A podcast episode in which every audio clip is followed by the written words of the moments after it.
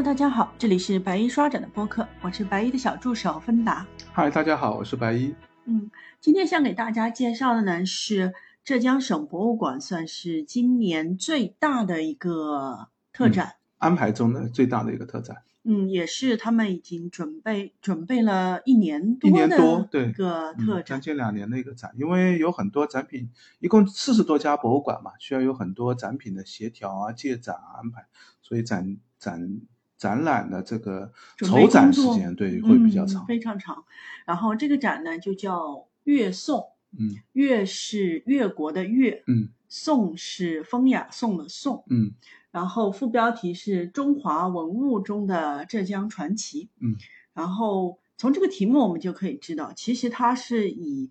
浙江文物为，有浙江元素的文物为核心。对，它应该是以浙江的，就是代表浙江类型的文物，就是你一看这个文物就会觉得啊，这是浙江原产或者是浙江著名的文物，像。展厅里面的这个玉琮啊，或者是这个阿育王塔啊，就是如果你了解这类文物的话，你一看就知道啊，这是浙江的文物。但是另外一个呢，也是这些文物呢，对于嗯中华文明或者对于整个中国区域是有一个影响，是有一个扩散的。所以就是中华文物文物当中的浙江传奇嘛，原来是嗯。这个打算把这个副标题作为主标题来使用，就过于直白了吧？对，就是有点有点就是就是当时可能也怕，就是因为这个会借展啊或者各方面原因会会困难一些嘛，就是太过于强调就是浙江浙江了，对对对，所以后来这个展名好像也是这个后取的一个名字吧，就文雅一点吧。但是你说粤的话，不还是浙江吗？对对对对对，就是没有那么的，就是。是，就是就其实它隐含的线索是浙江文物对外的一个影响，或者说浙江文化在全国的一个呃流布的一个呈现，对对对，嗯，所以其实整个的话，整个呃展览的话，它的那个文物是来自全国各地的嘛，对，四十多家单位，蛮多的，对，比较多的可能是长三角的地带，但是往西的话，一直到。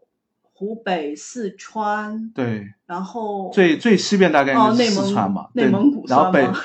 就是四，对四就是四川内蒙，往北是最远就是内蒙古嘛。这一次这次没有借这个呃辽宁、黑龙江的，其实也有，就是还是因为展借展的这个原因吧。就是省往南的话，基本上就到广东。对对对，然后东边嘛，浙江本身已经够东了，再往东就没有。然后还有陕西啊，也来了很多，山东也来了很多。对，陕西、山东对，都有。就是全国各地的一个文物的一个大汇聚吧，可以这么说。主要还是浙江省内的文物居多，就百分之这个七八十都是浙江省内的文物，但是讲这个。就是故事，对讲故事的或者核心的一个每个嗯单元里面都一定会放上几件就是对外影响的或者是省外文物来看浙江文物对外的一个影响的这样的一个情况吧。对对对，而且我觉得省外等一下我们也会聊呀，也有很多非常优秀的文物这一次出现。对，然后这一次就是虽然说这个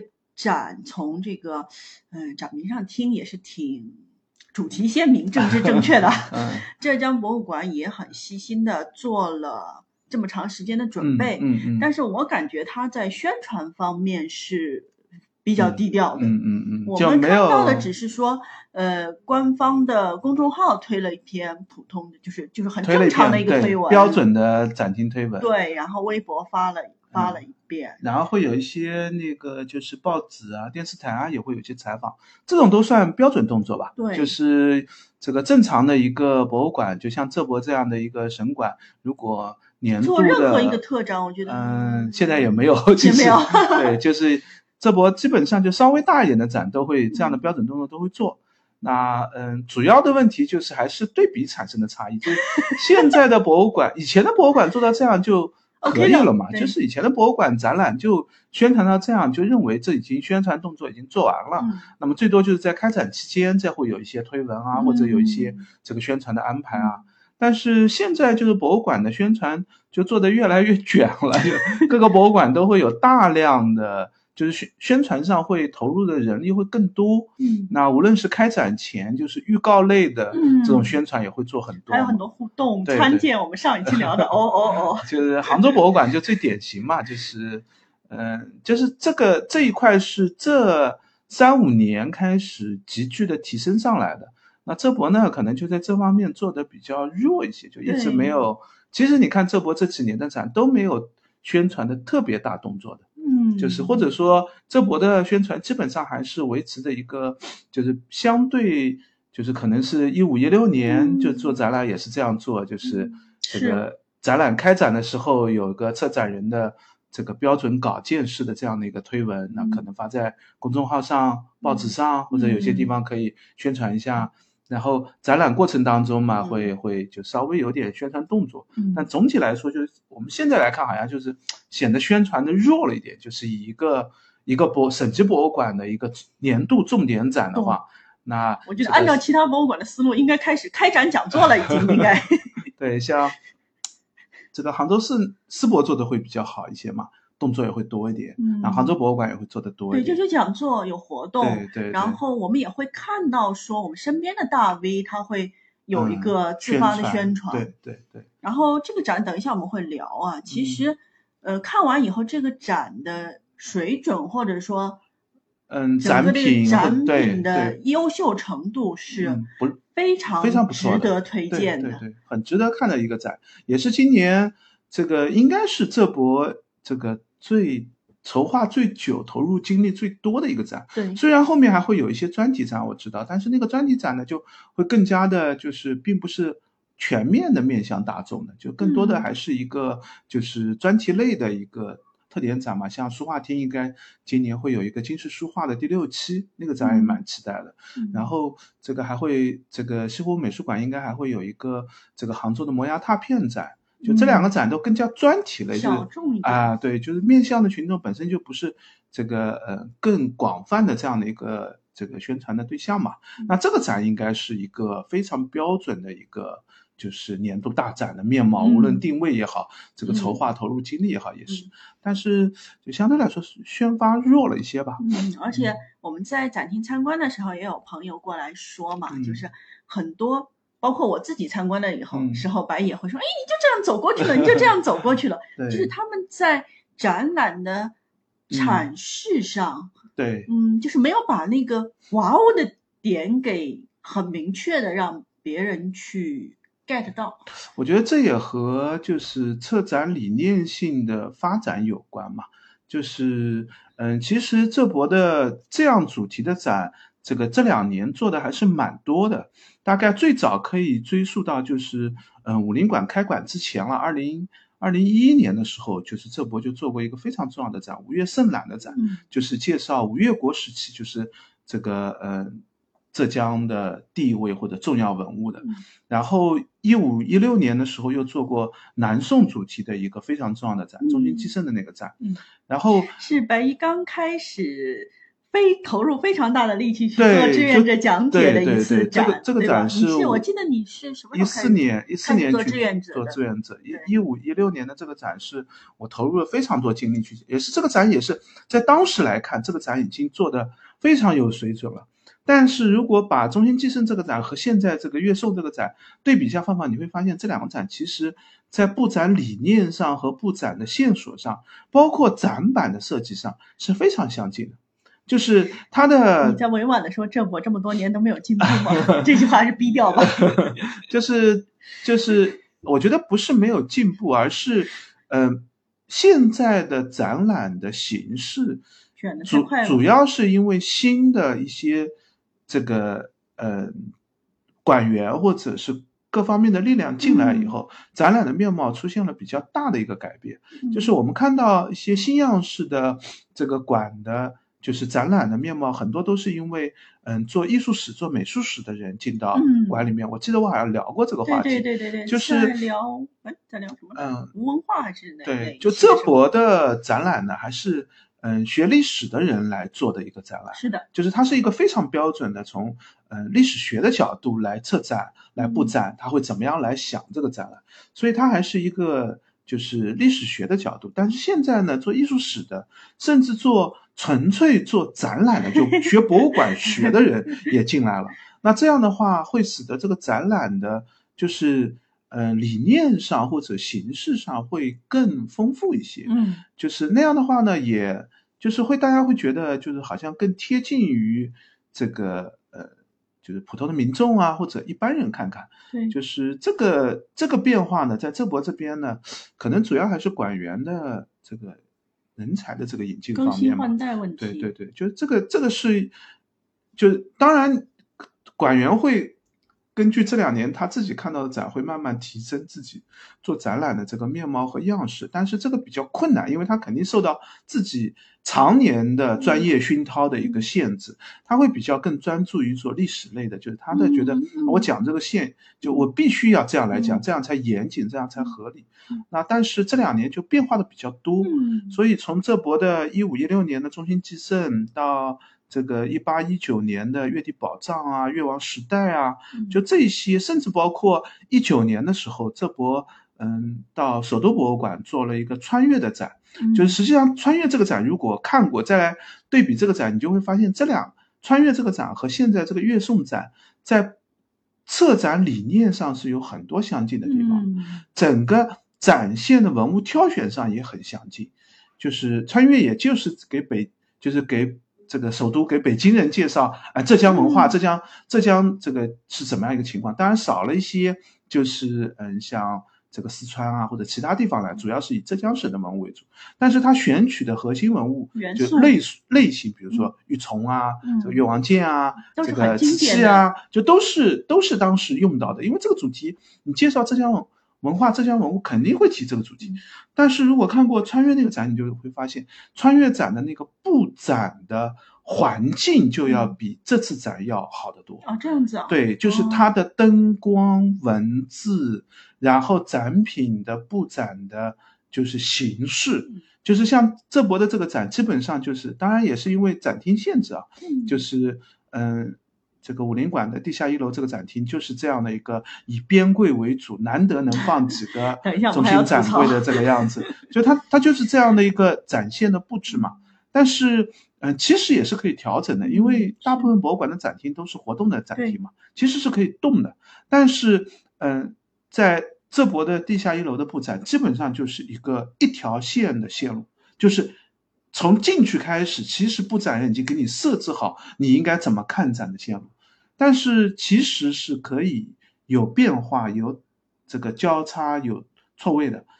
穿越那个展就会，嗯，首博的那个大展厅，其实也是首博用来最做最多的一个文物展的那个大展厅。它其实核心的也是一个厅一个厅连续的厅，但是在这个厅里面，你做不做？线路的复杂的设计，或者整个这个展现上更好的一个安排，这个就很考验策展人的美术方面的，或者是布展性的。就这这个和他的知识性关联不大，跟跟他的这个艺术修养或者艺术性的这个表达可能关联更多一点。那这一块呢，这博就一直没有做出特别。强的发展可能需要有个好的策展人来做一下吧，就是可能无功无过吧。就现在也是非常经典的一个对标准式的一个展现吧，就是也不能说不好，只能说就是没有没有像现在那么花活那么多吧，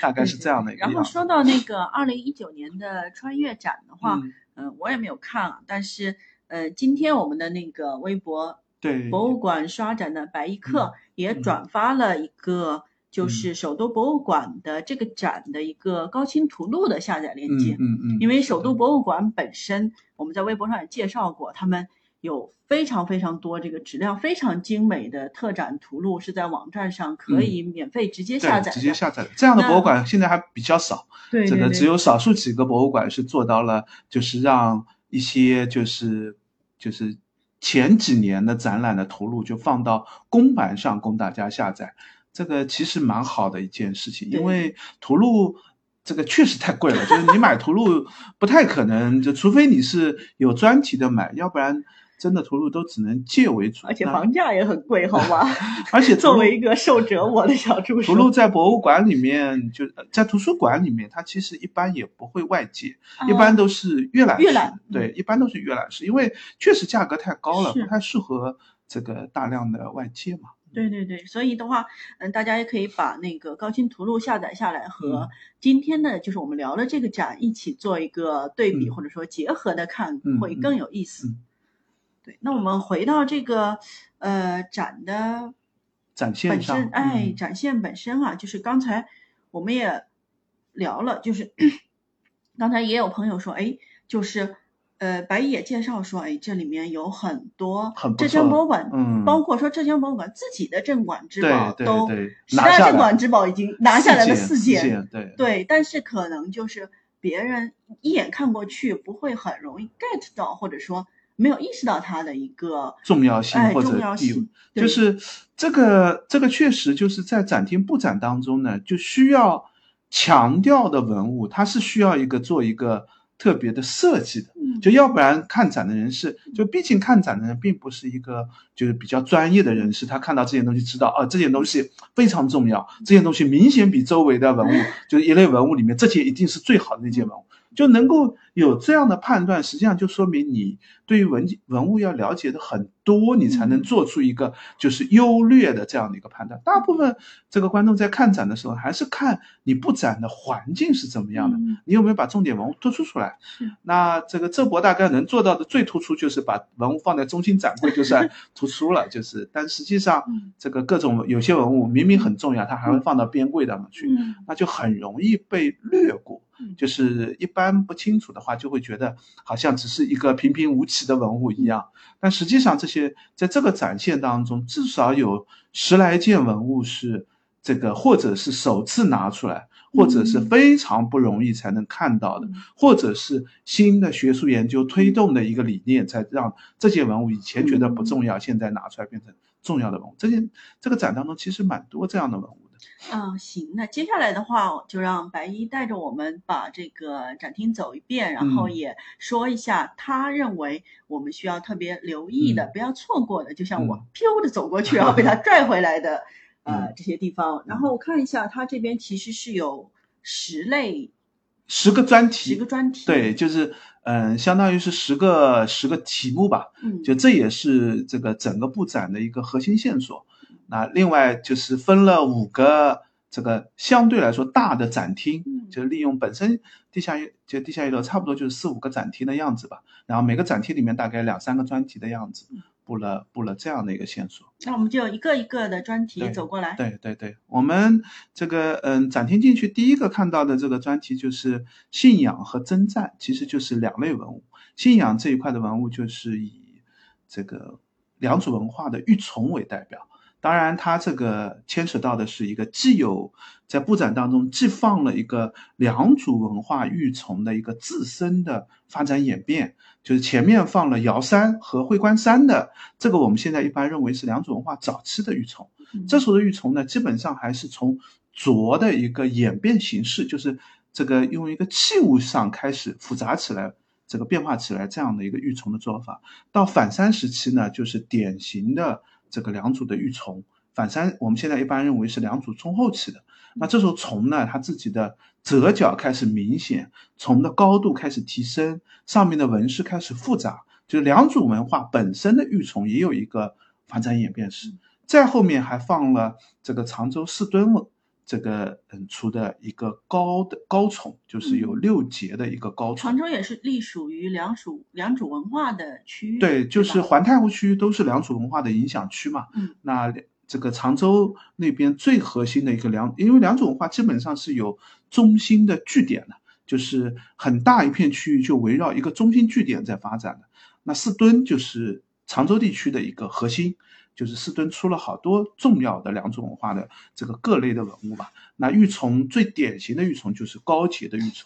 这个在其他的这个呃良渚文化影响区里面就没有像这个四墩做的那么明显。另外还放了这个广州的石峡这个出土的玉琮。广州的石峡一般认为是良渚文化的一个后续的发展，就是这个四墩是。两跟两组同期的，对，就是只是另外一个远的据点。对对对。那石峡呢是晚于两组的，是认为良渚文化后期的一个演变发展。那这里比较可惜的就是，嗯，其实可以和石峡并列的，像这个前三样啊、广富林啊这个好川文化，其实都有玉琮的出土，而且这些石峡、前三样、广富林、好川这几个也是探讨良渚文化在两组核心区迁走以后，他们去了哪里，他们怎么发展，一个非常重要的可以谈的一个点，就是嗯，这次只展了石峡的一个，其他的就没有提到。这次比较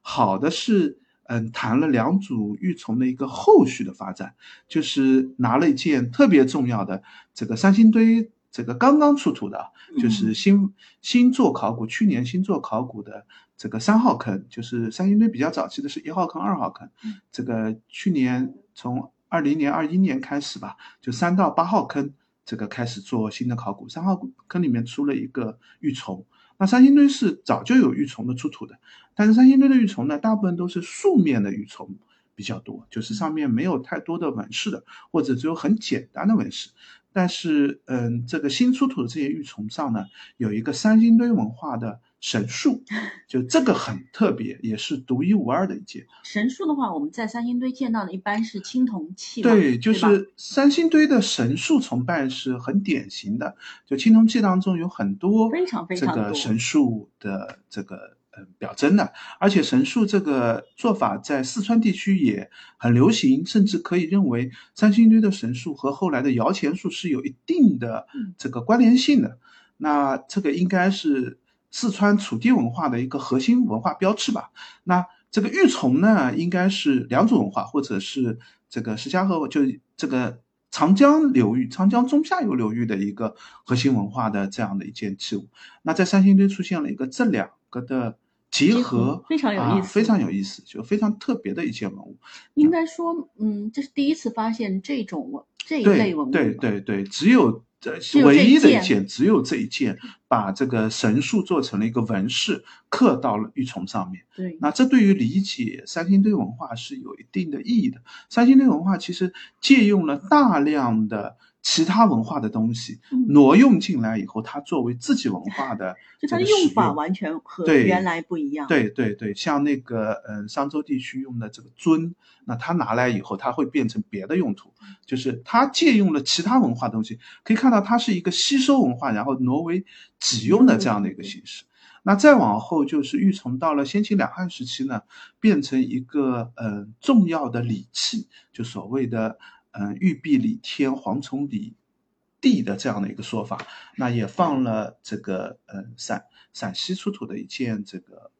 虫和其他的一些东西放在这儿，就表明虫这类东西，其实在中华文明的一直延续当中都有保留下来的，甚至到宋代的时候变成了一个仿古的器具，拿做花器使用，拿做陈列器使用，这个便出现了所谓的虫氏瓶。那这个嗯四川出土的。几件龙泉窑的这个虫氏瓶，也有石质的，也有青铜制的。就这一类，就说明用从来说明了一个从浙江地域出现的这样的一个以信仰为核心的这样的一个这个玉器，开始慢慢演变发展的一个扩散。基本上可以把这一个就看成是这一个展的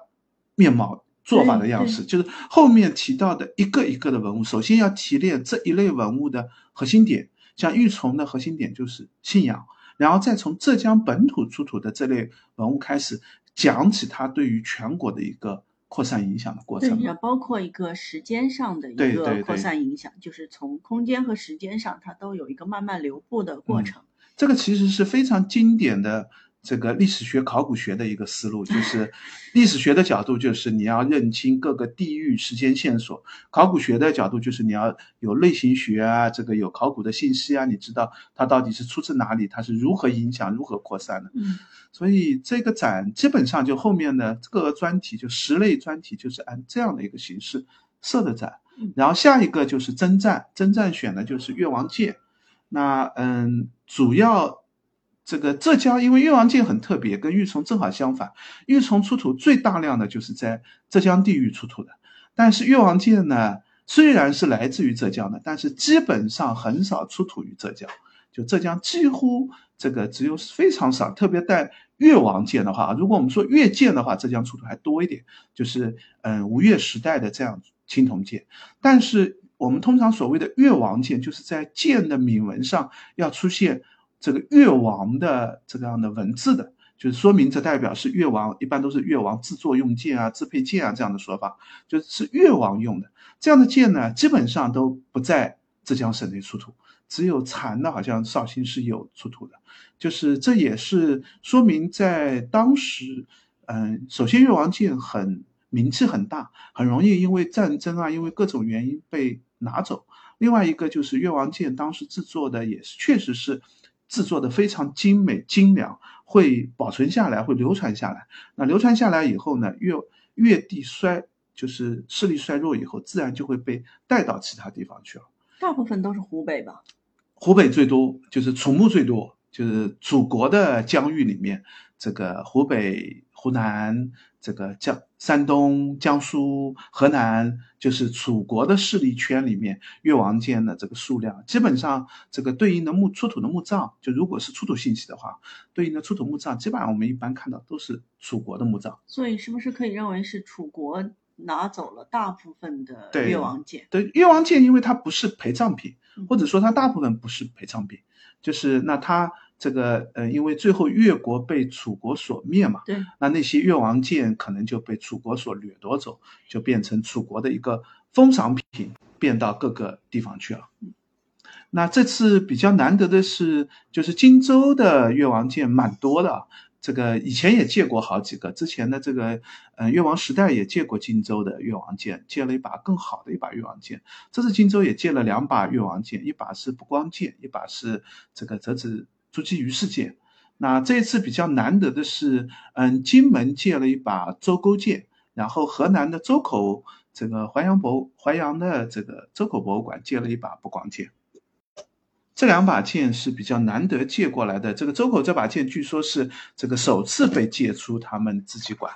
就是难得的借来的一把剑。这个这一次这个嗯。这个越王剑的这个介绍当中呢，我觉得稍微展牌当中弱了一些，就是没有介绍越王剑的比较重要的一些工艺类，就是嗯剑首这里的同心圆，铭文这里的镶嵌绿松石和铭文的一些文字的做法，其实都代表了当时制剑技术的一个高超的地方，特别是越王剑的这个最著名的那把这个呃湖北省博的那把。勾践剑上面的这个呃纹饰，网格状的一个纹饰，上面所使用的一些防腐蚀的一些技巧，就这些呢，其实是越王剑当时工艺技术上的核心点。但是可能是因为，嗯，借到的剑不能那么全面的来介绍吧，所以工艺这一块这次没有特别重点来讲。我觉得这一块倒是挺可惜的。本来是可以作为一个核心的介绍工艺的，这也代表当时技术上的一个，就青铜制作技术上的一个巅峰吧，也是源自于这个呃吴越地区的这样的一个制作技术，也是青铜技艺当中一个非常重要的点吧。所以其实它这个专题每个专题往展开来讲都有。非常多可以讲的东西，对它其实是有很多信息的。就是展厅当中呢，当然受限于就是专业信息，可能不想讲的太深吧。像虫的嗯演变或者类型学的发展，本身是一个非常重要的一个专题。但是展厅当中呢，基本上就是把这个文物往那边放了一下，稍微展板当中有点隐约的提到，没有做太详细的这个介绍。就是这也和就是现在浙博的这个理念有关。浙博不希望把展览做得太专业化、太这个深入。我是觉得它可以通过多种形式，比如说在展厅里，我是给你信息量最少的，嗯，但是我可以通过其他的推文解读、讲座，包括说一些导览小册子，像那个行在山水间的小册子，它其实它就做的比较。这这也其实也是就是做展览现在新的一种模式，就是，嗯，应对不同的层级的需求。他在做展览的过程当中，采用不同的模式或者不同的方式，比如说专业的讲座，那就可以聊得很深。这个做非常细的专题，请特别好的专家来讲特别小的一点，那迎合的就是特别专业的一些人，甚至可以把这个展览的一些学术性的方面推得更深一点。那展厅当中呢，也可以做不同层级的，比如说你可以扫码，可以得到更多的信息，或者是嗯有一些这个展板啊，或者有一些内容这个其他的形式来介绍不同层级的信息吧。就这一块呢，就是需要策展人投入特别多的精力吧，就可能这波也。这个最近没看到这波 做的特别是好的这样的一个形式。那我们继续往下走。对对对，这是信仰和征战算第一个展厅第一个单元的部分。那它的时间也是最早的，就是这个呃，相当于认为是新石器时代到这个秦汉之间嘛，就是先秦的这一段嘛。然后下面一段呢就是瓷器，那瓷器也是兴起于东汉时期，也是最早现在认为就是上虞的。小仙坛是瓷器的发源地嘛？那也是越窑。那这一个专题就所谓的技术专题。那其实，嗯，越王剑在这儿，我觉得就是给技术专题打了一个伏笔。越王剑也可以认为是一个技术专题的一个兴起。那这也和嗯当时吴越地区的嗯技术发展是有关的。就是在这个这个时间段上，从先秦到这个。嗯，两汉时期正好是这个浙江地域上的一个相对重要，就是它既独立于中原，又有很多自己重要的发展。那无论是越王剑也好，越窑也好，都是当时的一些独一无二的技术嘛。那也是他能够在这个地域领先的一个核心关键。但是到了后面，随着大中央帝国的统一，反倒这样的技术，浙江地域的会衰弱一些。那这一点其实是可以作为一个暗线来提，这个大家可以看一看的。那嗯，越窑的这个专题分了几个小的区块。第一个区块呢，就是以东汉的青瓷为核心，就是这是最早的一个瓷器的出现。然后再是用了一些堆塑罐的青瓷名器，说明了就是当一种特殊用途的特定用途的时候，它就要做这样的样子的时候，这个瓷器会呈现什么样的一个面貌？里面出现这么多大量的堆塑，它又会出现什么样文化上的主题？然后再用了一个就是嗯单元的名称称之为东周乐器嘛，就是以日常器甚至是一些专用器。有点偏向于礼礼器的这样的一个用途，像这个呃朱然墓里面出土的一个羊尊和那个有形的一个罐子，这两件呢都是三国时期的嗯等级非常高的墓葬当中会专门出的一类东西，就说明当时的青瓷器，特别是制作精美的青瓷器，不是一般的用器，是地位特别高的人或者一个专用器的一个用途，就。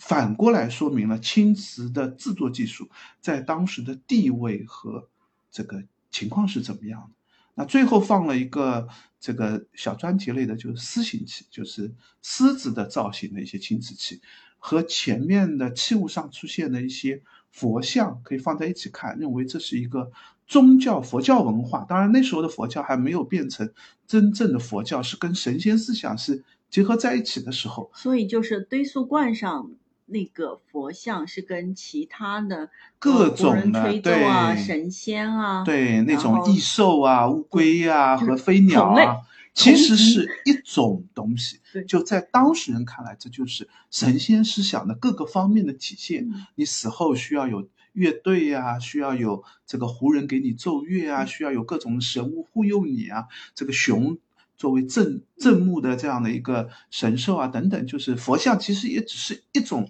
呈现而已，就还没有形成一种宗教，但是已经开始在青瓷器当中出现了这样的元素。对对对，那在这个单元和越窑并列的呢，就放了一个晚唐到五代的这个秘色瓷，这个名气也是非常大，也可以认为是越窑当中的一个特定品种吧。那从秘色瓷的这个嗯技术的出现和考古的发掘，就是后四奥的这个秘色瓷的考古为核心。里面出土的用匣钵，特别是瓷土的匣钵做的，瓷土做的匣钵，然后在匣钵的封口的地方会上釉，说明呢这个秘色瓷的这个为了达到一个好的还原环境做的这样的一个技术，然后又有很多出土的这个秘色瓷的器物和传世的秘色瓷，就法门寺的秘色瓷做对比的。当然很可惜，就这次没有借到法门寺的这个文物啊，就是介绍了我们以出土文物知道，在晚唐的时候最最好的越窑亭子就是坐在这个余姚的后四奥的上林湖的这个后四奥的这个区域的。然后到了后面就是用了这个吴越国时期，这个前世吴越国的一些这个水丘氏的墓葬、康陵的墓葬和秦元焕的墓葬出土的一些青秘色瓷，说明了到吴越国时期秘色瓷的技术是有一个。断层的是有一个改变的，就是原来晚唐的那种秘色瓷在吴越国时期是不做了，这也解决了以前文献当中秘色瓷概念的一个混乱，就是以前都叫秘色瓷，但是现在我们可以知道，其实是有就是晚唐的秘色瓷以法门寺为标准的，和以康陵或者水丘寺为标准的这样的吴越国时期的秘色瓷的这个面貌，技法上制作上是有一点点区别的。就是这也说明了技术的一个演变的过程。最后呢，用一个就是秘色瓷的对外的影响，就是嗯，出土在辽国的一些秘色瓷，因为当时的吴越国的秘色瓷会进贡，甚至到北宋时期，这个后四澳地区还在做秘色瓷，也会这个出口或者进贡到这个辽国或者北宋的这个区域，在北宋的。王皇族的墓葬当中也有出，在辽国的贵族墓葬当中也有出，但是这次主要是以辽国的三个重要的墓——耶律宇之墓、这个小王立沟的萧贵妃墓和陈国公主墓里面的这几件，这几件在之前的这个亲子展当中其实都借过，就是这次又借过来，这个做了一个展示，借的数量也不多啊，就没有上次亲子展借的那么多，但是基本上可以看得出来。那如果再讲这个时间段上呢，其实最好还要把这个韩国的新安沉船的出土物啊，这个内蒙古的一些出土物啊都放过来。那这次就点了一点吧，算把这个瓷器的这个嗯这个对外的影响给点到了。那这这个就是相当于是一个嗯从两汉到这个吴越的这样的一个阶段，然后再下一个。展厅单元呢叫永充供养，这个单元呢主要就是吴越到宋代的这个单元，就所以它其实是有一个时间线索上的暗线的。在永充供养这个单元里面呢，看这个名词就知道它应该是跟佛教是有关系的。它用了嗯浙江地域出土的两类佛教的关键的文物，一类呢就是吴越国创制的阿育王塔。这个当然这个问题比较复杂。就是这个阿育王塔呢，到底是嗯吴越国首次出现，还是吴越国这个嗯这个改制了？因为阿育王塔的出现跟这个宁波茂县的那个阿育王寺很有关系。据说是阿育王寺原来就有一个阿育王塔，这个阿育王塔是阿育王四散舍利的时候拿过来神装舍利的一个容器，那一直存留在茂县的这个阿育王寺。那你。你那个是他们做了这个塔去迎舍利，还是说他们迎回来的时候就是这个文献当中就记录的特别混乱，而且这样的塔呢，啊，就如果文献当中说法是就是迎来的时候就是这个东西装着舍利过来的，那阿育王当时四散舍利嘛，隋代的时候这个就把这样的这样的这个文物就拿到这个中国国内，其实蛮多这样的阿育王寺的，但是。这样的阿育王塔，我们显然知道它不可能是印度制式的，嗯，就显然已经是经过汉地的一个改制了。就是印度的覆钵形的这个速度波形的那种这个塔形，已经和这个阿育王塔的这个样子完全不一样了，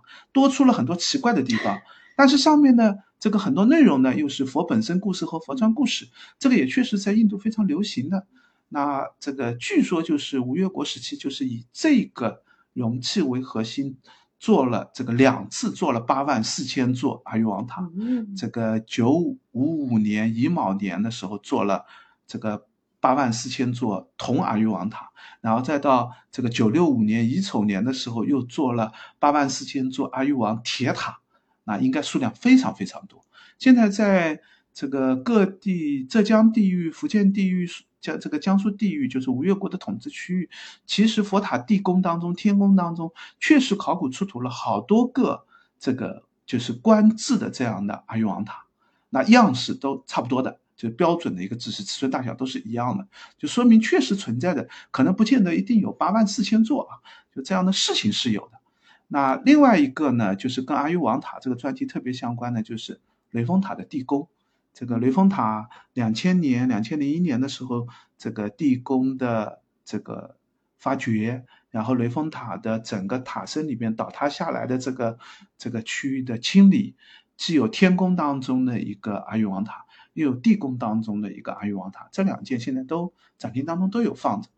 那雷峰塔呢，其实不是一个这个官方建的塔，就虽然它供奉的是。这个呃，皇妃嘛，就是钱钱弘处的这个这个妃子，这个孙太真吧，应该是，就是，但是实际上这个建塔就是缘起呢，是宫廷里面的一些太监和这个嫔妃，就是为了信仰佛教，就是建了这样一座塔，然后建的时间也比较长，因为它其实是一个这个民间力量自己建的塔嘛，并不是皇。这个吴越国王所建的，所以从九七二年一直建到九七七年，九七七年其实已经是吴越国的倒数第二年了。九七八年，这个钱弘处就纳土归宋，就把吴越国就是这个势力就归为北宋的统治了。所以到了九七七年雷峰塔建成的时候，这个其实是钱弘处最末期的吴越国最末期的时候，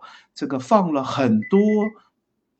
重要的这个文物，比如说这个呃佛罗殿发的一个舍利，这件舍利现在还放在雷峰塔地宫的那个阿育王塔里面，还没有开出来，仍旧存留在里面。那嗯，里面相关的其他文物也非常非常多，就这类东西，这个这次嗯，这博士有一个专题展厅的，就是专门放雷峰塔地宫出土的文物，在孤山馆那边。那嗯，这次这次。展当中呢，主要拿了一些就是跟阿育王塔、阿育王这个塔相关的，比如说刚才提到的这个雷峰塔出的两个阿育王塔，然后这个阿育王塔里面呢，经常会放这个后面我们要提到的这个宝切印陀罗尼经，就是其实就是嗯，因为阿育王塔里面要么放舍利，这个就是真身舍利。要么就放佛经，而且这个佛经呢，一定是宝切印陀罗尼经，这是吴越国的一个制度。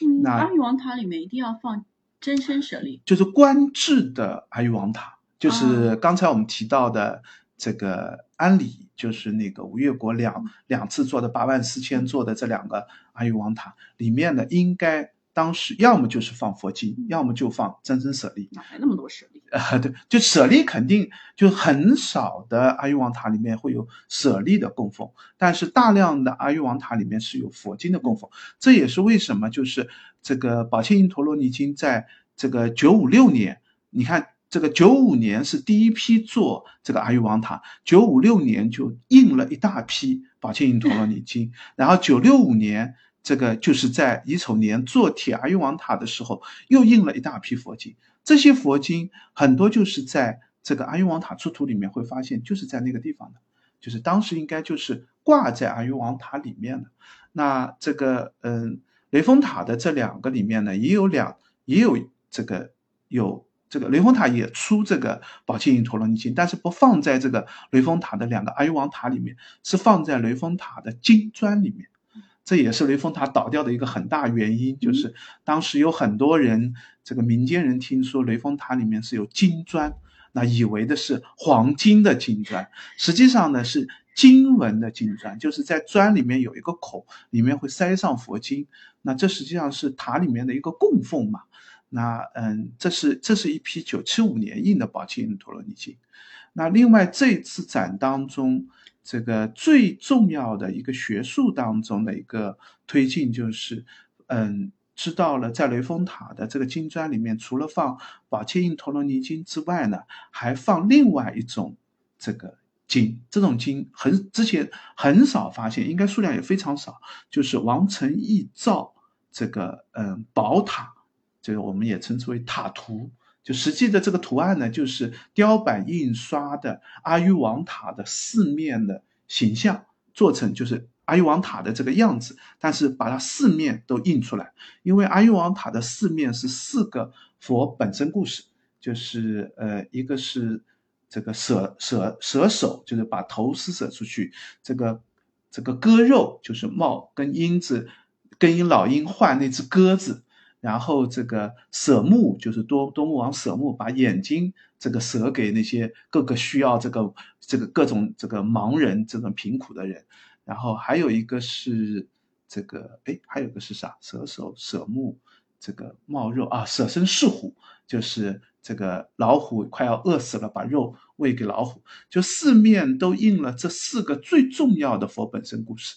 那在这个塔图上就正好出现了这样的四面，那这应该就是当时的一个标准的做法吧？也出现了就是传到吴越国时期认为最重要的四种就是佛本身故事的这题材，那也由此引出了就是五越国时期的雕版印刷。那里面这次借展了比较重要的就是嗯苏州的瑞光瑞光寺塔出天宫当中出的大水球陀罗尼。经咒就是它是咒语，就是用梵其实是梵文的一个音译嘛，就这一个这个基本上可以认为是北宋雕版印刷的一个水准最高的一块雕版，印的非常的细致，然后内容也这个线刻也印刷的非常好，这个应该是一个这个工艺上的一个极致的情况，而且就是呃很少有这个大隋球。啊，陀罗尼经咒，嗯，大隋修陀罗尼经咒呢，在嗯北宋时期应该是一个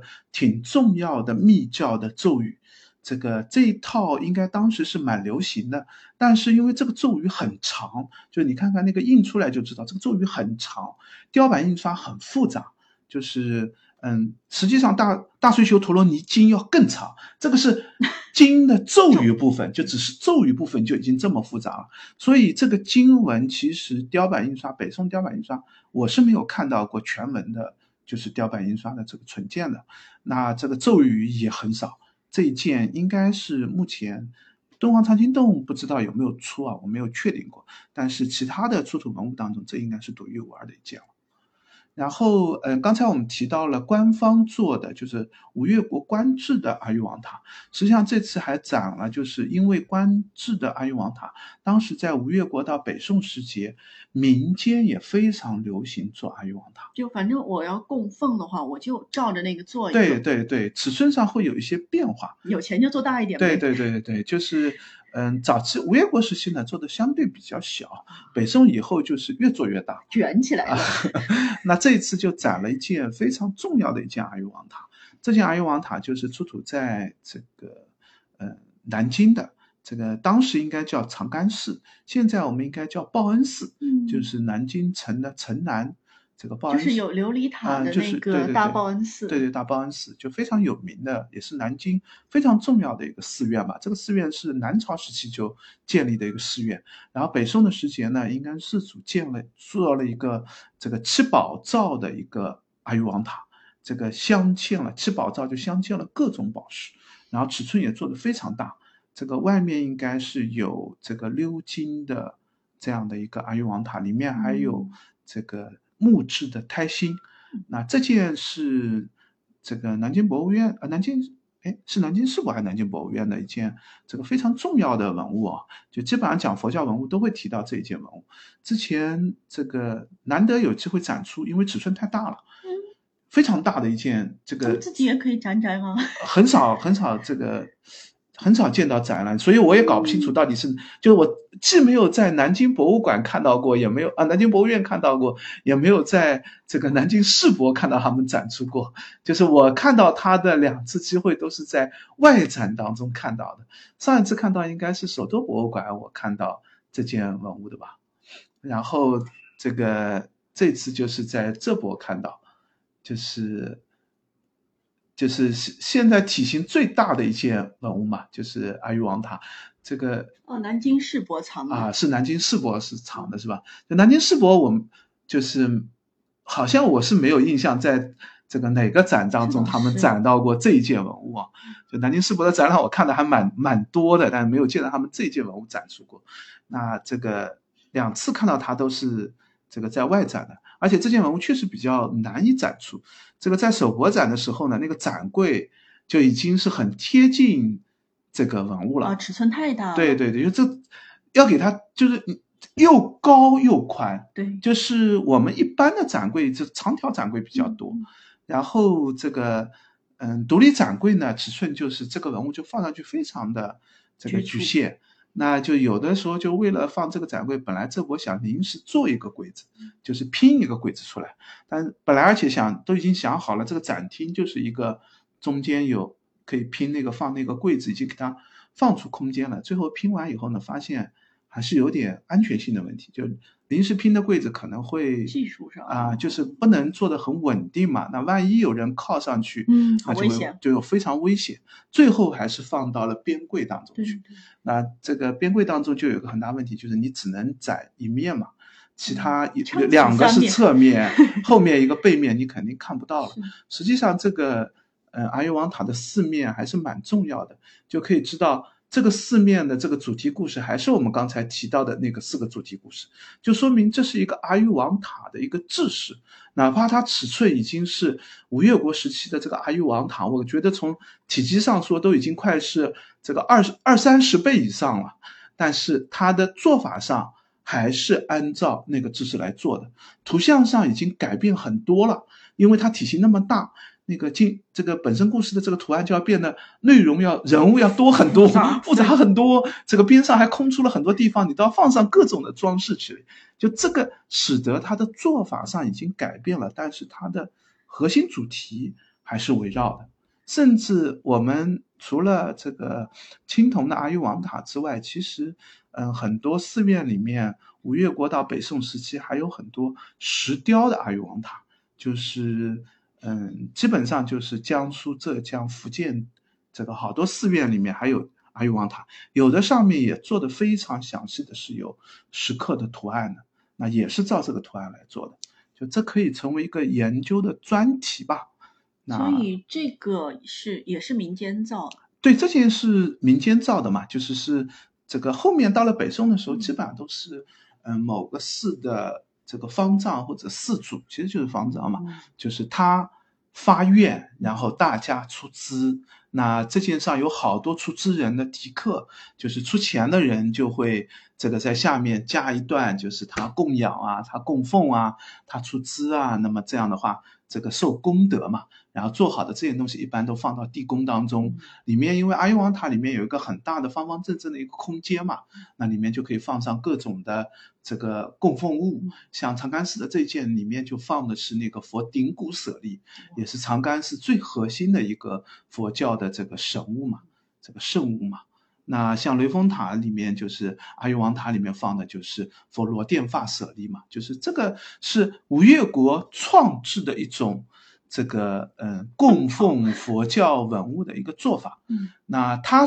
说的是沿用的是就是茂县的那个阿育王寺的这个做法。那茂县的阿育王寺的这个舍利呢，就是佛罗殿发舍利嘛，就是从这个四散舍利过来的。但是为什么从印度迎来的舍利装在了这样的一个容器当中？这个容器既和我们南朝常见的这个舍利容器不一样。就是南朝常常见的舍利容器呢，我们中国看到的大部分是方盒子比较多，然后从印度传过来呢，应该是一个圆的盒子，上面有一个尖顶的样子比较多。这件呢就出现了一个融合状态，就它中间是一个方的样式，但是它比较特殊的就是有四角，有四个。这个浇花就四个柱子一样的东西，这个东西是从哪里来的？这个东西呢，似乎是嗯，这个苏堵波舍利这个呃苏堵波塔的这个嗯这个塔基下面四面会立四个柱子，就是石质石这个是印度石这个苏堵波塔确实会有这样四个东西，但现在这个阿育王塔上面呢又没有苏堵波塔的那个覆钵形的那个造型。然后覆钵形的塔上的这个交就是那个那个一层层五层的这个这个上面的一个模拟宝珠这样的一套例子的这个东西呢，原来也应该放在速度波塔上的，他把那个隆起的覆钵消失掉了，把那个东西直接放到了一个方盒子上。就这个东这样的一个做法是从哪里过来的？它的历史演变是怎么样的？其实这个没有一个早期线索。我们基本上看到比较清晰的一个流传，就是吴越国国王因为做了以后带来了这样的一个样式，而且大家觉得都挺好用的。对，但而且后面形成了一种制式化吧，就是嗯，唐代的时候，其实供奉舍利用的是武则天所创制的金冠银果嘛，就是做成这个棺椁的样式。吴越国以后，基本上所有供奉舍利都变成了阿育王塔。日本、韩国也是这样的，就是整个这个中国也是这样的。然后在这个里面再去放，可能也会放金冠银果，但是最外面呢，就用这个来做一个容器了。这个挺特别的一个形制吧。嗯，另外刚才提到的就是王承义造塔图，就这件塔图也刚才提到，就是这次算一个新的学术研究的一个成果吧。就以前这件东西。这个在很早就进了浙博，这个嗯，是浙博这个长期藏的，五十年代就进了浙博的博物馆的。就他们知道这个是塔塔砖里的？不知道，不知道。以前最早的说法是，嗯，说是从这个宝树塔里面出的，因为民国时候曾经修过宝树塔。我们现在看到宝树塔外面加的这个，现在看到宝树塔的外观是。不是塔心，就是现在看到宝树塔是一个原来木塔的塔心，对。但是现在这个塔心外面包的那层砖是民国时代修雷修宝树塔的时候加上去的。那在这个砖里面有一个吴越国时代的雷峰塔的塔心。那因为其实呃民国时代修了那个。这个包了这层砖以后呢，其实现在大家都不知道吴越国时期的这个塔，这个到底是怎么样的一个状态，里面到底是什么样的东西。但是应该在民国时候修呢，就会有一些杂七杂八的东西啊，就这个进了这个这个浙博的前身吧，后来就移交给浙博了。那最早说法是，就是王承义造的这个塔图呢，是说起来是从宝树塔里面出的。那这就是一个技术的记录的混乱嘛？当时移交过来，但实际上现在知道这个东西呢，应该是雷峰塔的金砖当中所出的。这也是为什么我们说这个知道了雷峰塔的这个金金砖里面出两种这个印金，一种是宝剑印陀罗尼金，还有一种呢就是这个印阿育王塔的这个塔图。也就是，其实当在展厅里面，大家可以看一下，就是展出的那个塔图，它的残缺是非常厉害的。嗯，它展展出的有两套，其实是，就是一套呢是残缺的非常厉害，这个只剩下一点点。这几个是浙博藏的，边上那个也是浙博藏的，就是四张比较清晰的塔图。那四张正好就是这个阿育王塔的四面嘛。那这个也是浙博藏的，但除了浙博藏之外呢，在国博也有藏这个塔图。国博的内件呢比较清晰，清晰的记录了它的流传历史，就是这个雷峰塔倒掉以后，从雷峰塔里面这个找出来的。这也回溯了，就是这样的做的这个塔图啊，它这个不可能出现在，不太可能出现在两个塔当中，就是其实就说明在雷峰塔的这个地。金砖当中就应该有这样的塔图，那浙博的藏的那个呢，本身就是因为记录比较混乱嘛，只是据说是这样。那现在根据国图的那个塔图，我们就应该知道，应该这两件都是出自于雷峰塔的，而且这个王承义造呢，也是吴越国当时的一个重要的这个禁卫军军队的当中的一个首领吧。那他这个这也是吴越国的一个常见的例子，就是除了。这个官家的供奉，就是吴越国王的供奉之外，这个当时吴越国的这个官员也好，民众也好，也非常信仰这个佛教，大量的出资造像、做佛经、印佛经，就是当时的一个这个社会的一个流行吧。但是比较重要的就是，这算一种新的图样，以前从来没见过这样的一种这个做阿育王塔的雕版印刷的这样的一种样式。那也是这这次展当中，这两这这批浙博的这个这批文物是之前从来没有展过的。那现在确定了它的出土地点以后，就跟雷峰塔的那个金砖，这个留下来几块金砖就放在了一起展出了。嗯，另外还有就是雕版印刷里面，就是还展出了两卷比较这个重要的北宋时期的雕版，一个是出自温州白象塔的。这个是一套《妙法莲华经》的一套雕版印刷，印刷的质量也非常好。《妙法莲华经》在北宋特别流行啊，就是是这个很当时非常盛行的一套这个经文。那这个华严宗的核心经卷嘛，可以认为。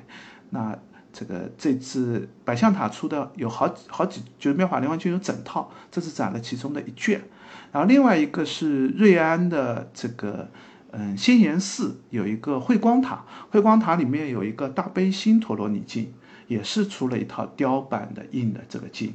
这个慧光塔里面呢，这套大悲心陀罗尼经呢，它自己是装在一个经函里面的。这个经函我们得下次聊这个漆器的时候会聊到它。就是这个经应该是慧光塔的一个核心的经卷，就供奉的最好的一个经卷，装在一个专门的漆器的一个套盒里面。然后另外跟它对应的就是放供奉舍利的有一个舍利函，是慧光塔出的漆器的两个最重要的两个精品吧。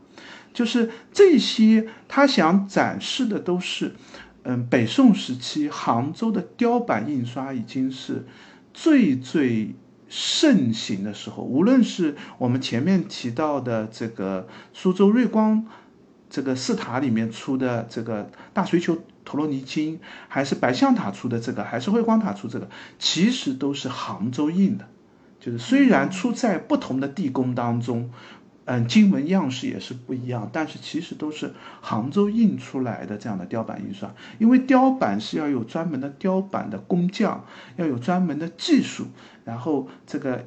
这个，如果你同样的两地竞争，一个印的好，印的，因为它成本是差不多的，这个印刷的成本不是核心，雕版才是它的这个技术的核心。一旦有一个地方印的好，一个地方印的差，就很容易被差的地方就会被淘汰掉。所以它是一个非常商品性的这样的一个东西。杭州当时的雕版印刷是特别厉害、特别盛行的，这也影响到后面南宋时期的这个印刷的这个发展吧。整个宋版书的印刷发展，杭杭刻版其实一直是在宋代是非常著名的一个这个制版印刷的这样的一个地方。嗯，那这一点其实也就引出了再后面的这个专题，就是商业。贸易部分，那这个时间的关系，我们聊放到下一次再聊吧。嗯，我们正好聊了五个专题。对，五个专题就是一半的内容嘛。后面这个商品贸易和这个嗯海外，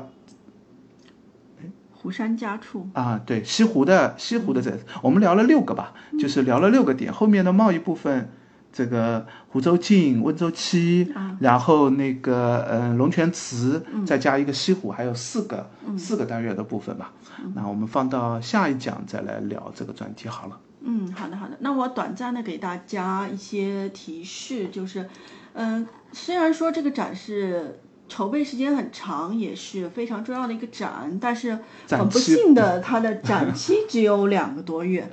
也就是在十一月三十号的时候，这个展就会结束。嗯，所以想参观的朋友们一定要安排好自己的时间。对，然后整个展的话，可能参观一遍还是需要蛮多时间的。看下来，即使看的比较简单，可能。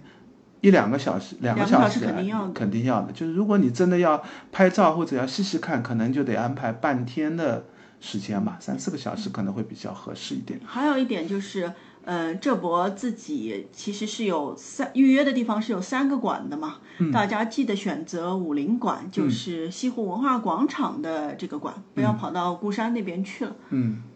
就展厅是在地下一楼。嗯，武林馆的地下一楼。这博现在应该还算挺好约的。对，这博一天好像基本上是上下午各有三千个这个名额吧，所以预约不困难。嗯，就是大家要注意，就是要查这个核酸，就是杭州现在是三天。三天有效的核酸嘛，嗯，反正进去之前再看一下他们的公告，比较安心一点。对对对，可能也会因为疫情的原因，各种各种变化和要求会变化，所以进首先是要支付宝这个扫码看一下绿码和核酸，然后再是预约码这个预约码这个进展厅啊。嗯，好，那今天的介绍就先到这里，大家也可以期待我们下一期继续介绍这个展览。嗯，也欢迎大家关注我们的微博和微信公众号，我们都。叫博物馆刷展的白衣客，嗯，欢迎大家点赞、转发、关注三连，再见，拜拜。